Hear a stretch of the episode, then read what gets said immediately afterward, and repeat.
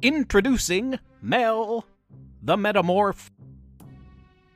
And some Pokemon poetry. Stay tuned. Professor Theo's Mystery Lab.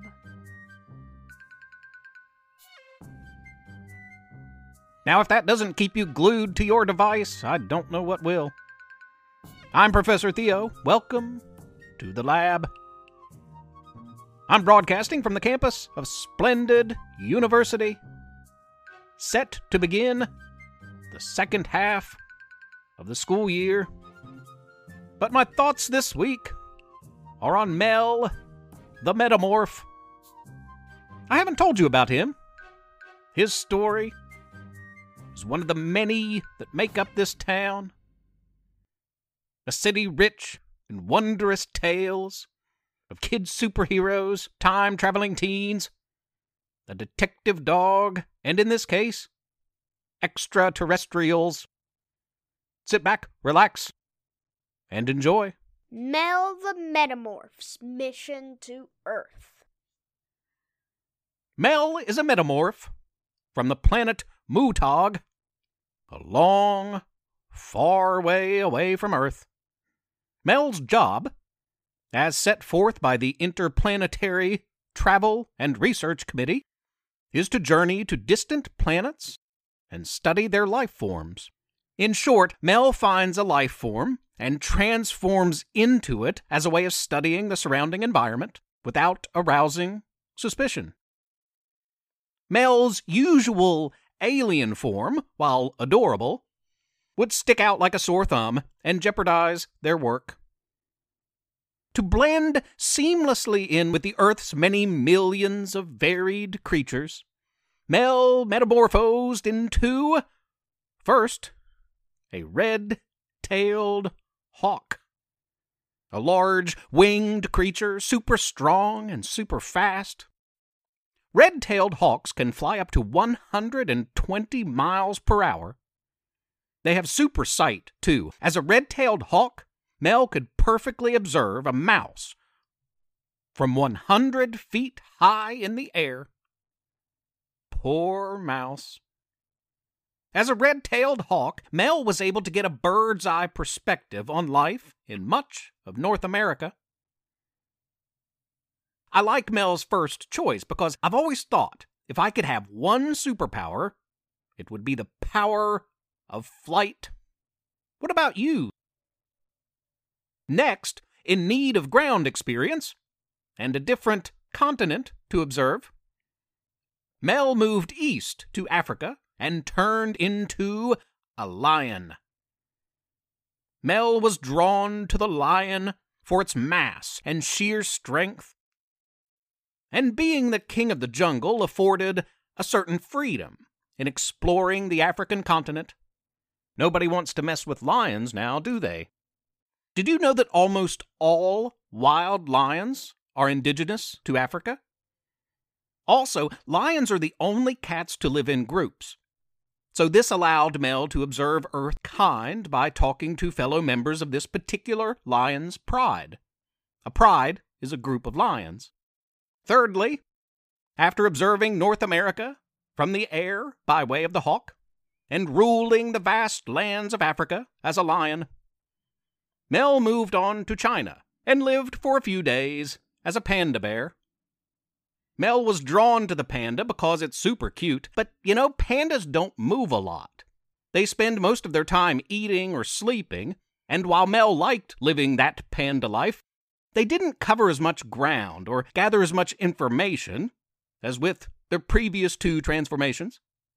Further Earth studies included time as a kangaroo in Australia, a longhorn beetle in South America, and a European tree frog in guess where? Europe. A dozen more metamorphs in, and Mel had more than enough info about this super cool planet, and really should have probably just called it a successful trip and headed home. But Mel decided one more metamorph was in order. Mel wanted to see what it was like to be a human. It would be a decision they would come to regret greatly. as human beings are oft awkward and destructive beings.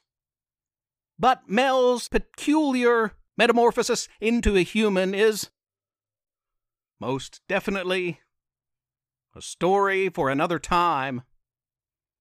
Soon, listeners. Soon. Now you try. Write a story in which something transforms into something else. This writing prompt comes to me uh, by way of Cassandra Lip from Writer's Digest magazine. Thank you. You know, maybe poetry suits your writing style.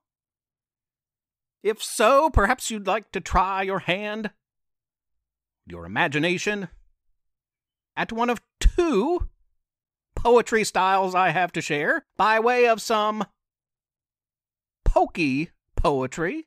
What is a Shadorma poem? Have you ever heard of a Shadorma poem?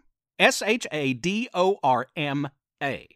A Shadorma, it's a six line poem that doesn't rhyme, and it has a three, five, three, three, seven, five syllable count per line. That means the first line of the poem only has three syllables. The second line has five. The third line has three syllables. And then three, and seven, and five. Here's an example Game, time, go. You see, that's three syllables. A church Pokestop. Pokeballs. Walking fun. The night brings a Venonat. The day a Pidgey. Try writing your own Shadorma poem. Or maybe you'd like the challenge of something a bit more complicated. How about a Sijo poem? S I J O. What is a Sijo poem? A Sijo poem is a short Korean work with a, a relatively complex setup for only a three line poem. It's only three lines. The total number of syllables in the poem should be somewhere between 44 and 46. Additionally, each line should have a natural pause in the middle with about six to nine syllables in the first half of the line and about six to nine syllables in the second half. Confused yet? Well, there's more. The first line should set up a problem.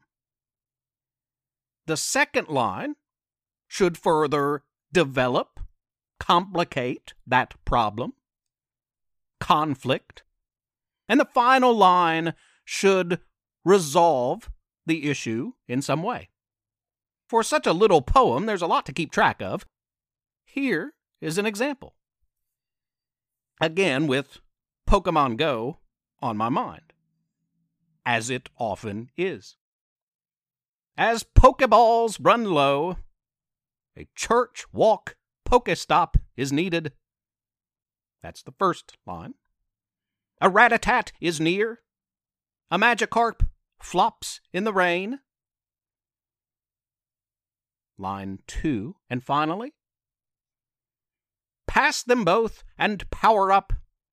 Head riverside for the Squirtle.